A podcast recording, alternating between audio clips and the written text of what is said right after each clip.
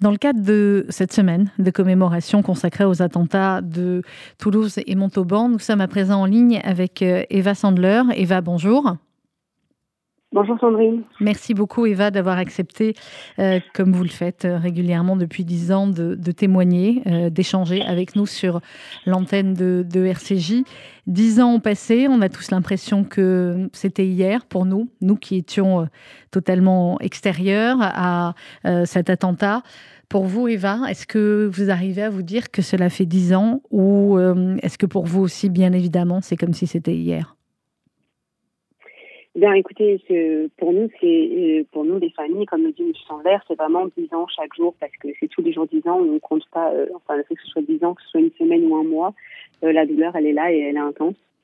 Et on peut dire, voilà, c'est vrai que ça fait dix ans. Alors, c'est vrai que ça fait quelque chose de fait que ce soit dix ans parce que en dix ans, on, change énormément. On passe, ben voilà, d'être enfant à adolescent, d'être ado à adulte. Enfin, euh, voilà, c'est même, c'est tout un cadre qui, qui, change.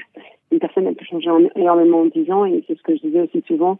Euh, le fait qu'on change, enfin, le fait que c'était des enfants et que là, on doit se les imaginer en tant qu'adulte. Euh, tant que c'était des enfants, on peut se les imaginer un petit peu, hmm. euh, grandir, même si voilà, c'est difficile la difficulté de se dire dix ans après, on peut, on peut pas imaginer un enfant le, voir devenir ado si on, l'a pas vu concrètement. Et c'est vrai que sur ce, de ce point de vue-là, ça apporte. Ça, enfin, ça apporte. Ça manque beaucoup et c'est très difficile. Même si voilà, le manque est au quotidien, que ça fasse dix ans ou une semaine.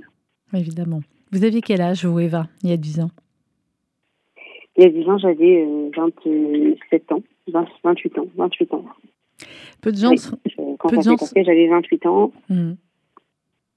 Peu de gens se rendent compte à quel point vous étiez jeune, vous et, votre mari, hein, ben, Jonathan Sandler, et vos enfants, Arié, Gabriel et Myriam euh, Monsonego. Euh, on veut leur rendre hommage, parler d'eux cette semaine, évidemment, parler de ce qu'était euh, leur vie, leur, euh, leur quotidien, leur, leur espoir.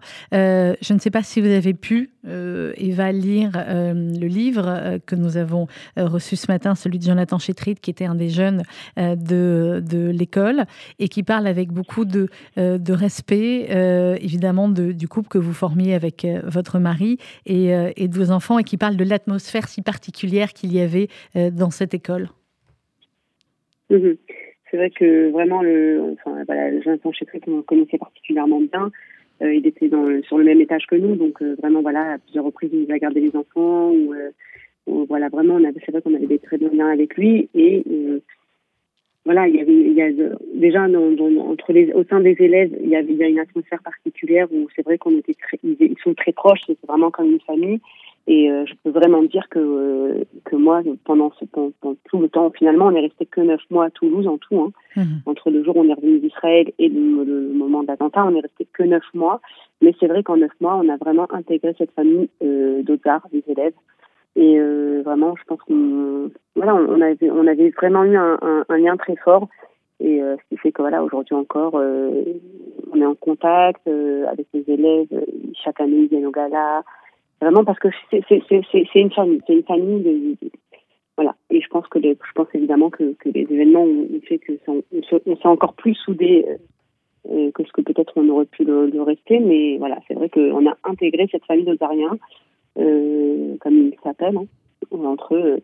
Mais voilà, c'était une atmosphère particulière. Ce qui ressort de, son témoignage et des autres témoignages des, euh, des jeunes euh, de Zaratora présents ce jour-là, c'est que, comme dans beaucoup de nombre d'attentats, ne peuvent comprendre finalement que ceux qui y étaient. Exactement, et je vais même dire, je vais même aller plus loin, c'est-à-dire que on pourrait dire, voilà, on, ne peut comprendre que ceux qui y étaient. Mais en lisant le livre, je me suis rendu compte, waouh, lui, il a vécu ça comme ça. Et lui, il a mm. vécu ça parce que finalement, euh, je, les gens pensent beaucoup à moi, à moi, comment je, enfin, voilà, mon quotidien, etc., la, la, difficulté. Et moi, en lisant ce livre, finalement, je me suis rendu compte que, alors c'est vrai que j'ai pas la même difficulté que les autres et qu'elle est beaucoup plus forte et beaucoup plus, mais ça m'a permis d'avoir aussi un regard sur euh, sur les élèves, de savoir ce qu'ils ont vécu et qu'à 14 ans, on n'a pas besoin de vivre ça. Quoique j'ai bien envie de dire que même à 27 ans, on n'a pas âge, plus besoin de vivre. Mm. Voilà, à n'importe quel âge. Euh, mais ça veut dire, c'est vrai que voilà, je me dis, euh, ils ont quand même, on va dire, euh, fréquenté la mort à cet âge-là, un âge si jeune. Et, et, puis voilà, quoi, de savoir chacun le traumatisme que ça a pu laisser. On ne se rend pas forcément compte. mais je pense que voilà, le fait de, de, de, de voir, de savoir ce que chacun a vécu, c'est vraiment impressionnant. Vous, vous avez euh, parlé assez rapidement, euh, Eva, pas tout de suite, mais vous avez parlé assez rapidement de, ce qui s'était passé, de, euh, de votre mari, des enfants, de, de Myriam. C'était important pour vous d'arriver à parler d'eux pour continuer à les faire vivre, alors que d'autres personnes de, la famille ou d'autres familles ont, plus de mal et on le comprend aussi. C'est-à-dire que je pense qu'au-delà du traumatisme que chacun a, chacun doit affronter voilà, ses difficultés et pouvoir en parler. Moi, j'en ai toujours parlé et j'ai toujours essayé voilà, vraiment de... Pour moi, c'est mon combat, c'est celui de la mémoire, celui du, souvenir, celui de me dire je, parle d'eux, que les gens, en fait, vraiment aient euh, plus ou moins une, idée de, ce qu'ils étaient, que les noms restent gravés, que qu'on sache que c'était des innocents, que c'était des gens qui étaient bien et que finalement, voilà... Euh, peut-être qu'en sachant que, les connaissant, on, peut se rendre, de se rendre compte de, ce qu'on a perdu. Donc c'est un peu mon c'est mon combat, c'est mon combat, c'est le travail de mémoire, de parler d'eux et, vraiment que personne n'oublie. Parler de Jonathan, parler de Gabriel, parler d'Arié, parler de Myriam et ne jamais, jamais, Eva, prononcer le nom du terroriste.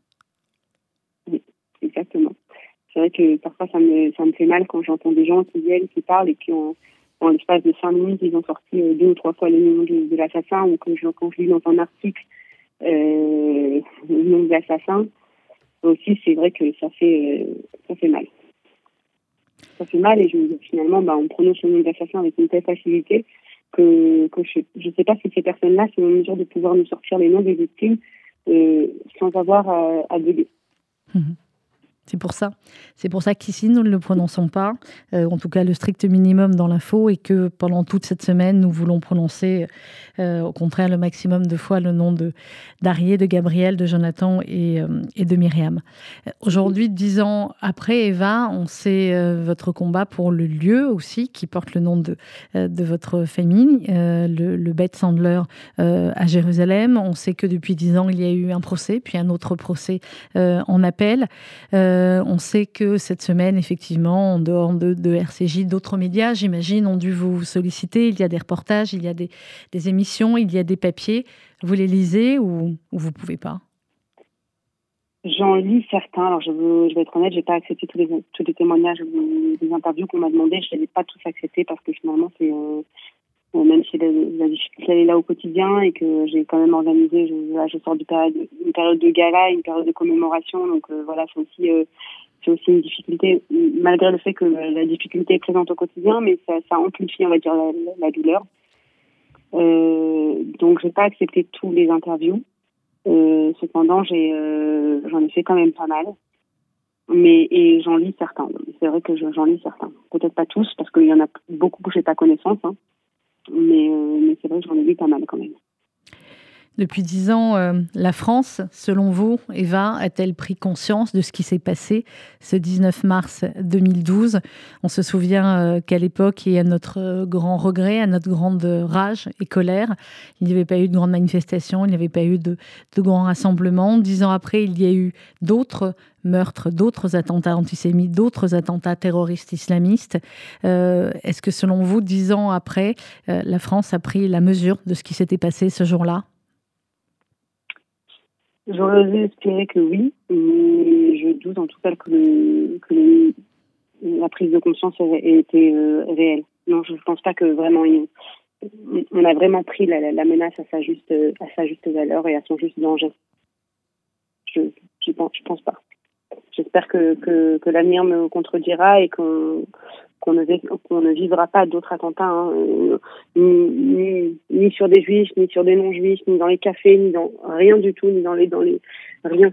Euh, mais on va dire, j'espère que je me trompe, mais je pense que la menace n'est pas euh, assez prise en compte.